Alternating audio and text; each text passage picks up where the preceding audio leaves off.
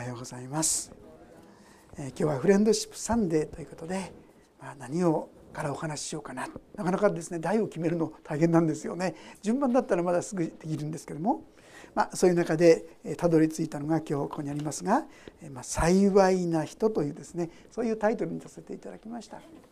要するに私たち誰もが求めていることそれはある意味幸せになることでしょ。う全ての人がある意味で幸せになりたいってこう思っている、まあ、例えば勉強するとかね。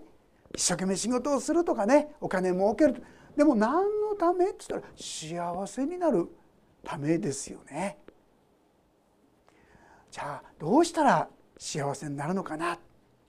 まあ、ハウトゥーものこうしたら幸せになるとかああしたら幸せになるとかね。いろんな教えがありますが聖書では何て言っているでしょうか？これが今日ここに書いてあるところなんですね。えー、それから5章の一節からもう一度読ませていただきますがこの群衆を見てイエスは山に登りお座りになると弟子たちからが身元に来た。あのこれはですね別名三条の説教なんていうことでですね、まあ、聖書やキリスト教国ではよく知られているところですね三条山の上イエス様が山の上に登ってですねお話をしたっていうんですが上から喋ると結構聞こえるってご存知でしょうかね。私あのイスラエルに行かせていただいた時あの外来語のそばで坂道ずっと行ってですねどれくらい聞こえるかなって試したんですね。もう遠く米粒みたいな遠くの人にですね「おい聞こえるかい?」って言ったらですね「聞こえるよ」ってちゃんと感じてくるんですよね。もう聞こえないかなと思う。でだんだんちっちゃくしてね「聞こえるかい？聞こえるよ。聞こえるかい？聞こえるよ」普通の喋り方でも十分遠くのねだから何千人って喋ったって話聞いてなるほどって思いましたね。確かに聞こえるんですね。不思議ですね。風の流れっていうか何か分かりませんけどね、まあ、そういうふうにして参上でイエス様お話しした。一体何を話したのか。幸せということについて語ってくださったんです。え、3節から読みますが、えーまあ、2節からそこでイエスは口を開き彼らに教えて言われた。心の貧しい者は幸いです。天の御国はその人たちのものだからです皆さんこれが聖書による幸せ感ですえ？って思いませんか？幸せになりたいってこう思うのは分かりますけども聖書の幸せ感は何か？心の貧しいものは幸せだ幸いだってこう言ってるんですね。これですねあのお金がなくて貧しいものはと言ってないんですよね。どうしてかって言いますとお金があっても貧心貧しくない人いるんですよね。傲慢と言いましょうかあるいはもっと言うなら豊かと言いましょうか。ここで言ってるのは心が貧しいものああダメだ俺はもう生きる価値ないわ俺はもうどうしようもないものだという人よあなたは幸いだっていうメッセージなんです。えー、ちょっと考えてることと違うよって思うかもしれません。でもねこの言葉語順から聞きますと一番大事にしてるのはね最初に「幸いだよ!」「まかりよい」って言葉で書いたんですがこれは「幸いだよ!」別の言葉で言うと「祝福されてるぞ!」ってこういう意味なんですよ。幸いですよ祝福されてますよ誰？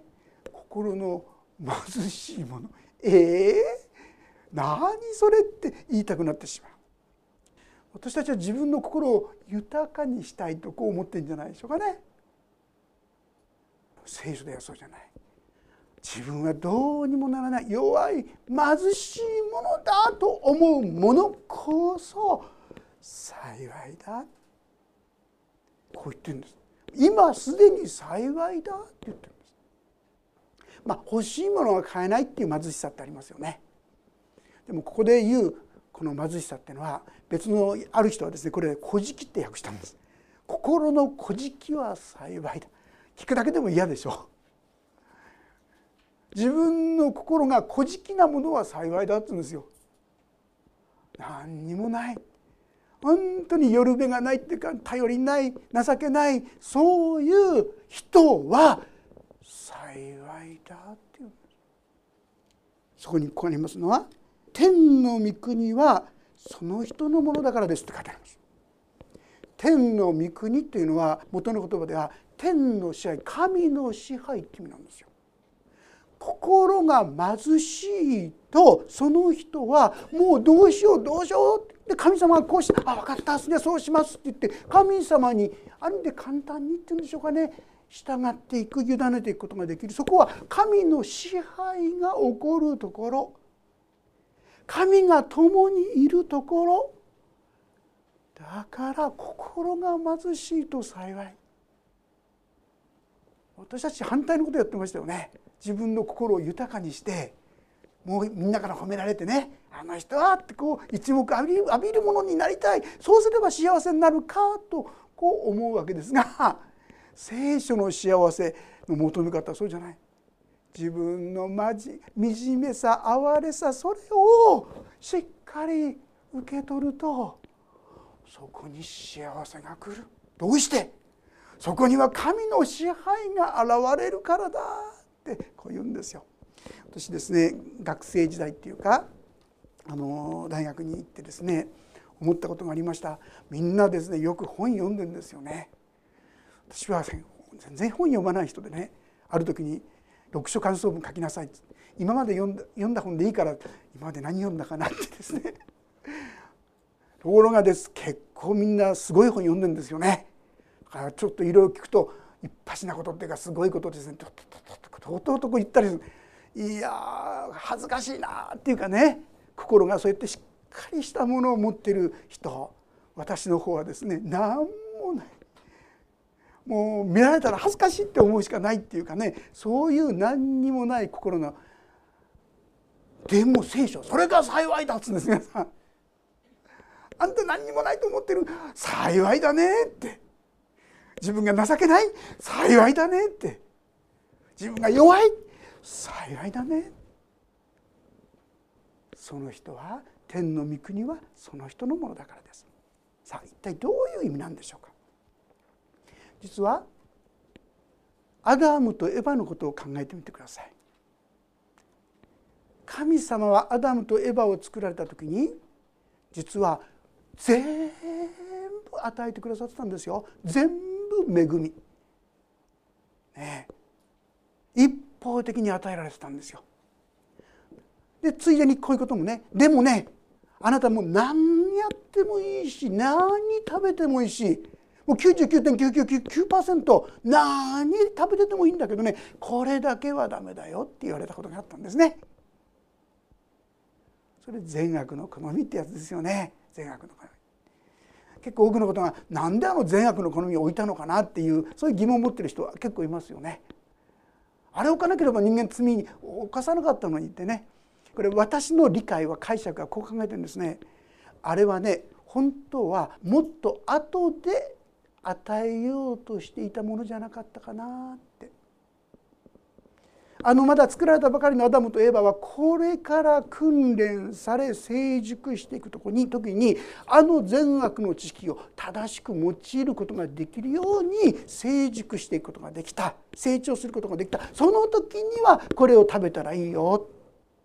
もうその時まではダメ。食べたらこれ危険だから毒だからって。こんなふうに言ったのかななんて思うんです。善悪の知識。ところがその時ご存知だと思うんですが誘惑する者が来て「何言ってんですか？あれはね素晴らしいもんなんですよ」あれ食べるとね知恵ができて善悪の知識がですね増し加わるんですよ。あれは素晴らしいもんなんですよって誘惑されたら「そうかな」って言って99.999%いくらでもいい。もうそれは何他のもの食べてもいいって言われてるのにことさらにあれを食べたこれは神様を疑ったってことですよね。神様とは関係ない自分の力で自分の頑張りで自分の知恵で生きていきたいってこう考えたってことですよ。そして事実あの善悪の知識の実食べた時からある意味で知恵が増したんですよね。自分が裸だって分かったとか恥ずかしくなったとかねいろんなこと言ってますよ。でもね結果としてその知恵はどういうふうになりましたか？だんだんだんだん悪いことのために使うようになったでしょ？人を貶めたりですねなんか結局いいことのために使わないんですよ。そうなっちゃうからだからこれはダメだよ今はダメだよって言ったのにから聞かなかったんですよね。結果としてその知識がですねこう成熟ってか成長してったらどうなりますか？すごいですよね。今の IT 産業って。この間分かったなと思ったからもうそれよりもはるかに先のことをですね 今 IT でついていけなくなってしまってるそんな時代ですよね。もう文化とか人間の知恵っていうのは確かに素晴らしい知識をくださったなと思うんだけどもこれですね何のために使ってますか？この知識をですね一番使ってるのは何のためだか知ってますか？この知識を一番使ってるのは人殺しの道具ですよ皆さん。知識を正しく使えないために人間はその知識を人殺しのために一生懸命作ってるんですよ。どんなものでも一番最先端にいるものはね軍需産業っていうんでしょうか全てのもののこれ私が今日頂いてるいろんな素晴らしい文明の力とその一番最初みんな軍事から始まってますよ。このことのために人間は頭使うんですよ。正しく知識が使えなくなってしまう。自分自分自分のやり方で自分の知恵で自分の考えでってやった人がめちゃくちゃな状況になってしまったそれが今のこの世ですよ。意味するところ分かりますか？言いたいことが。エデンの園では自分自分なんて言わない全部いただいたものありがとうもう食べることにおいてもこの環境においても最高。まああえて言うならそこで幸せだったんです皆さん。神様がそこにいて幸せに生きられたんです。でも自分自分という思いが出てきてからおかしくなっちゃった。不幸の原因って何ですか？今日は言った自分自分で自己中心でしょ。そこから人を裏切ったり裁いたり憎んだり妬んだりしっとりしたりいろんな罪がはびこってきて。神様に一切お任せして神様にあってゆったりと平安に生きられたのをいや私は自分の力でやっていくんだ。自分の能力を生かすんだ。サタンにそのかされてその道を選び取った結果が今の私たちの人生。良いことを考えていてもなかなかそっちに行かないで悪い方に悪い方に向かってしまったわけですよね。あなた方はそこでずれたんですよって言ってるんですよ。神様と共に歩んだら人間は幸せ私たちお金を得たら幸せあれを得たら幸せこうなるって勘違いしてるんですよね。でも聖書の中には例えばソロモンという人はその全てを得たって書いてあるんですね。富も財産も知恵もやる気もみんなあったんだけど彼は言ってるのはなんと虚しいことよ。何の役にも立たない益にもならないって。私そういったものを一生懸命こう集めてんですよ。でも結局虚しい。それは幸せの大元はですねそんなところにないからなんです。本当の幸せはこの神様と共にいる時が一番幸せだったんですこの神様は私たちと共にいて私たちを本当に優しく包んでくださって良きものいっぱい与えてくださってたのにそんなの嫌だ自分で生きていくんだ自分の力自分自分となった時からおかしくなっちゃったんです。不幸の原因は私たちが私を幸せにしてくださるはずの神様から離れてしまったということが実は根本的な問題だったんですよ。ですから今ここで幸せを語るのは何かそれはあなたがその神様幸せのもとである神様に帰ってくることですよと実はそういうことがここで語られてるんです。イザヤ書のですね30章というところちょっと開けてみましょうか。旧約聖書のイザヤ書。30章。ページがですね、えー、と1171ページ第3版。第2版で1074ページ。1171ページか1074ページですね。のイザヤ書の30章の15節。ここをちょっとご一緒に読んでみましょうか。イザヤ書の30章15節です。よろしいでしょうか？それではご一緒に読んでみましょう。3はい。神である主イスラエルの聖なる方はこう仰せられる。立ち返って静かにすればあなた方は救われ。落ち着いて信頼すればあなた方は力を得る。神様のところに来ればいいんですよ。幸になった原因はその神様から離れてしまった。出てしまったことが問題。神様とに帰ってくる。帰っておいで。帰っておいで。神様は私にいつもそのように語りかけてくださってるんですね。だから帰ってこれるように神様あえて言うなら私たちをちょっと寂しいちょっと悲しいちょっと虚しいちょっと情けないなんでこんな私が心が貧しい状況に私たちをあえて置かれているんです皆さん。それは私たちが帰るべきところに帰るためなんですよ。ああ私が神様から迷い出てしまったことが一番問題だったんだなって気づくことを待ってらっしゃるんです。そして神様のところに帰ってくる自分が情けないからねえ私は何とかしてそれをですね自分でもっと立派な人間に良い人間になろうと頑張るんですが聖書はそういうふうにするんじゃないよっつってんです。そうじゃなくてああ本当に私は貧しいな惨めだな哀れだなってそれを認めるんです。そうして私たちを幸せにしてくださる方に向かって叫ぶんですよ。助けてって悲しいんですって慰めてくださいってそれが私たちをもっともっと幸せにさせようとしてくださった方のもとに帰ってくる一番の道秘訣なんですね。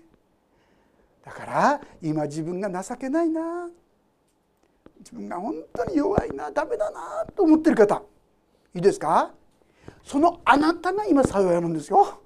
ええー、ってそんなの幸いでも何でもないよ。だってここに書いてあるでしょ？天の御国はその人のものだからです。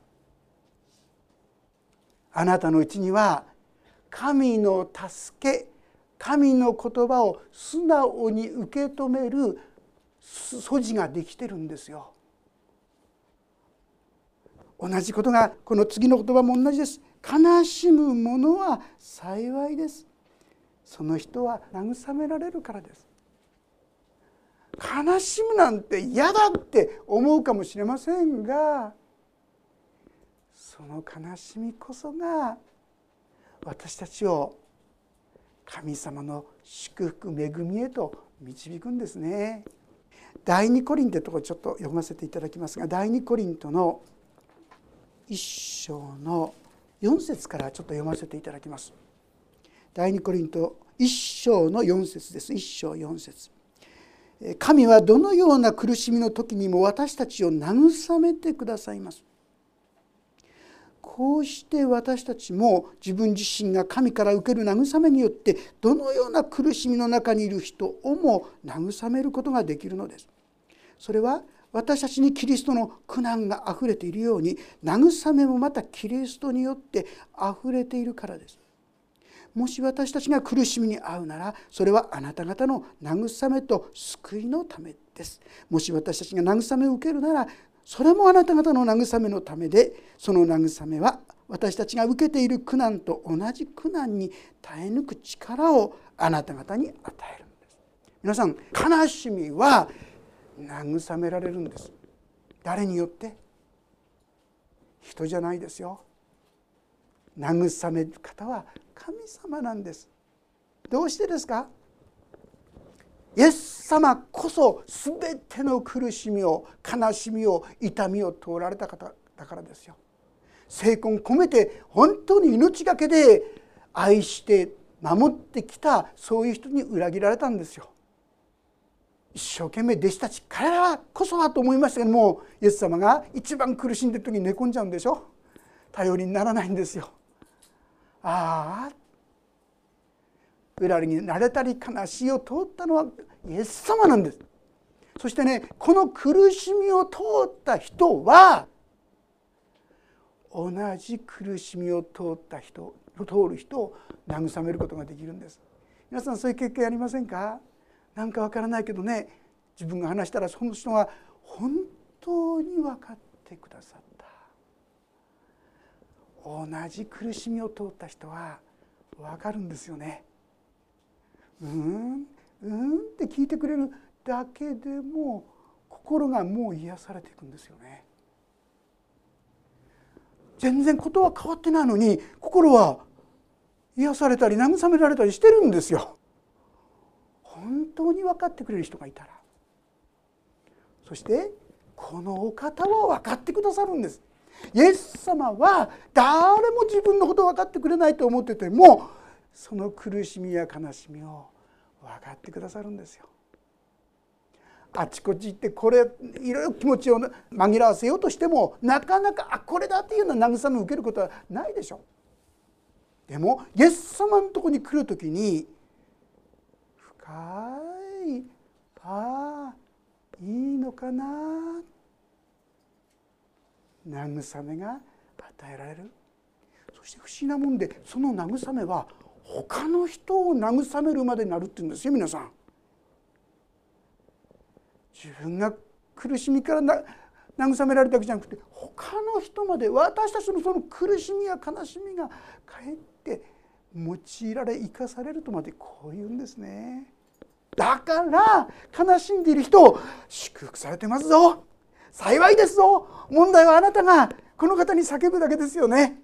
私は悲しいです神様って。この方のもとに帰ってくる時に平和が平安が幸せがあなたのもとに戻ってくるんです。アダムとエバがもともと頂いていた良きものが私のに帰ってくるんです。どうして？私たちが苦しくなってしまった不幸になってしまったのはこの神様から離れたからだったんです。だからそのもとに帰ってくる時に何かわからないけど心が穏やかに。私がこのイエス様を信じた時の感覚はですねなんかこうふるさとに帰ったってねまあふるさとに住んでたんですけどね。なんかこうほっとする感じ。あこれだこれだこれこそが私がずっと求めてきたものだったなってその感覚イエス様の中にそのような恵みがあるんだこのことがもうすぐ分かるということですよ。悲しみにある人ですからあなたはもう祝福されたもうそのまま祝福されてるけどももうすぐその恵みがあなたのものになるよこういうわけであります。柔和なものは幸いです。柔和っていうとですねなんかこういつもニコニコしててね。でもなんかなようなしてて芯がないみたいなね。そういうふうに思う人そうじゃないんですよ皆さん。この柔和っていうのは本当に心が砕かれて柔らかくてね本当に人のことを聞くことができる、まあ、これの反対は何かというと心がですねこの硬くなってしまっている。もう人の話が聞けない。これがこのニューマの反対ですよね。本当に人の話をゆっくり聞くことができる。これは自分が受け入れられているということを経験するから持てる心なんですよ。さっき言ったその幸いですよね。悲しみの中で慰められた。心の貧しさの中であ本当にそれでも受け入れてくださっているとが分かる人はその人は自然に慰この柔和な人になってそしてまたいろんな人からの話聞けますよね。もう自分自分自分が正しいんだってこういうふうになってしまうと他の人の意見聞けないんですよね。これかたくなになってしまった柔和の反対です。でも柔和な人は人からいろんな話あそうなんだそうなんだこれはね非常に幸いなことですよ。人生に2倍豊かになりますよ。人の話を素直に聞けますから自分が味わったことがない世界のこともね随分分かっていくことができる。自分で心閉ざさないで本当に素直に聞くことができる。心幸い。その人は血を受け継ぐ。こういうんですね。神様の恵み祝福がそこにある。義に植え替く人は幸いです。その人たちは満ち足りるからです。いや私別に義になんか植え替えてないです。なんて人ですね。でもこう思ってないですか？ちっとも私変わんないんだよねってクリスチャンになってですねもうちょっと良くなるかなと思ったらちっとも変わっていかないんだけどなんでかねって皆さんそれって何かっていうと義に乾いてるんですよ。えー、じゃあ自分も義に乾いてたのかって自分が情けないなって思う人義に乾いてたんですよ。だからここにありますように幸いです。その人は満ち足りるからです。自分が足りないなって思うから神様って叫ぶでしょう祈るでしょう。もし皆さんが求め続けていくならきっと与えられます。これはハドソン・テイラーっていう有名な人にですねアドバイスした人がいてね。彼がやっぱり上乾きがあった時に言ったんですね。神様は満たすことができないような渇きを与える方ではありませんって言われてあそっかって思ったんです。自分がちっとも変わらない。ハドソン・テイラーっていう素晴らしい宣教師ですがこの人もですね自分の姿に悩んだんですよ。ちっとも変わっていかない自分。でもねそういうふうに苦しむ悩むそれはあなたにそれを与えようとしている。証拠ですよ。彼にとってはこれがですね本当に光になったんですよ。それから彼の生き方やですね信仰がガラッて変わっちゃったんです。ああ神様が満たそうとしてくださってるんだ。だから皆さんさっき言った今同じでしょこれもね自分が情けないなって思う人心が弱い人寂しい人皆さん幸いなんですよ。これならあ私も幸いなんだって言えるでしょ皆さん。神の御国はあなたのものです。あなたの上にすがすがれようとしているんです。憐れみ深いものは幸いです。その人たちは憐れみを受けるからです。憐れみ深いっていうのはどうして憐れみ深くなるか。分かりますか皆さん。自分が憐れみを受けてるからなんですよ。こんな私なのに許されたんだな。こんな私なのに神様は高価で尊いって言ってくれるんだな愛してるって言ってくれるんだなそんなことが皆さんの心の中に受け止められた時に不思議に皆さんも憐れみ深い人になれるんですよ。自分が受け取ると頑張ってならなくちゃならなくちゃとちっともならないですよ皆さん。いよいよダメになっちゃうんですが憐れみを受けた者はまた憐れみを受けるんですよ。神様の憐れみを受けることですよね。心の清いものは幸いです。その人は神を見るからです。そのようにして純粋に真剣に神様を求めていく人は神を見るっていう。ああ神様だって。方法や道は皆違うでしょうけどもこのような恵みに預かることができる。こう言ってるんです。あなたのうちに神様は幸いをもう下しているんですよ。あなたが悩んでいることあなたが苦しんでいることあなたが自分はダメだと思っていることそこは神の祝福の一歩手前なんです。それはですねちょうど黙示録というところでこんな言葉が記されているんですね。黙示録の3章の20節というところにですね。こんなふうに言っています。ちょっと読ませていただきますと「見よ私は戸の外に立って叩く。誰でも私の声を聞いて戸を開けるなら私は彼のところに入って彼と共に食事をし彼も私と共に食事をする。見よ私は戸の外に立ってただく。この戸というのは皆さんの心の戸です。ほら慰めが必要じゃないのか、ね、生きがってもう私は自分でやっていくんだって。るけど本当は力や慰めや励ましが必要じゃないのか？どうぞ心柔らくしてそうだよね。ってうなずいたらいいんですね。私もそれが必要です。私のとこに来てください。神様は私は彼と共に食事をし彼も私と共に食事する日常生活の中であなたに現れあなたに助け励ましを与えてくださるとこう言ってるんですよ。皆さんですから分かるでしょうか？幸いな人幸せになる近道それはああ自分は情けないな。本当に自分は弱いな。素直にそれを認め受け止めること。そしてあこれは神様から離れちゃったことが問題だったんだなって認める。そしてもう一箇所。イザヤ書の55章。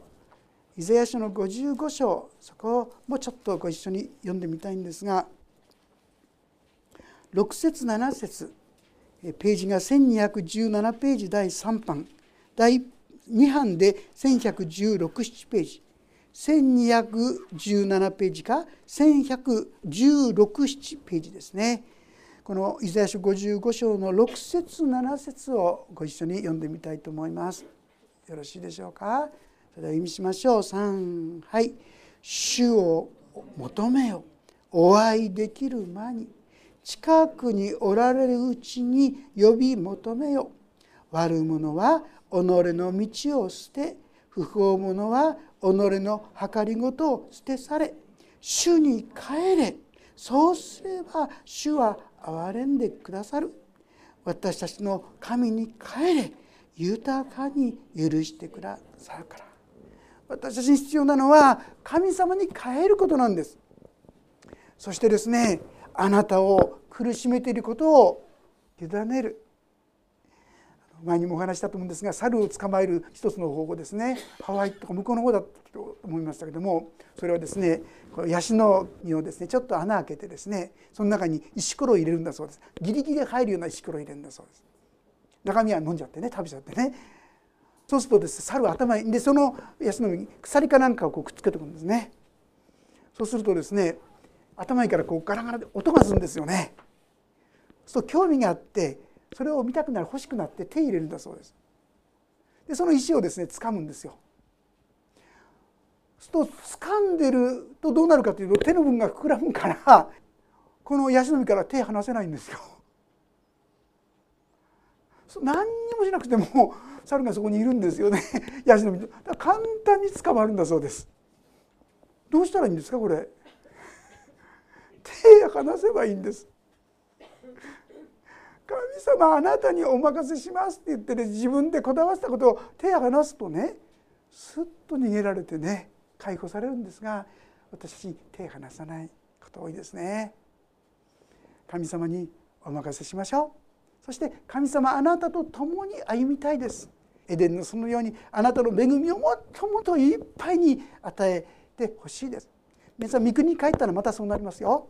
御国に帰ったらまたそうなるんですが地上にあってもこの恵みにもっともっと預かるために神様はお任せしますお任せしますとしていきましょう。あっちこっちに花園パラダイスと言いましょうか。そういう恵みがですね注がれていくでしょう。こんな恵みに生きるために私もう一度神様自分の弱さを認めて死に明け渡す祈りをしていきたいと思います。お祈りをいたします。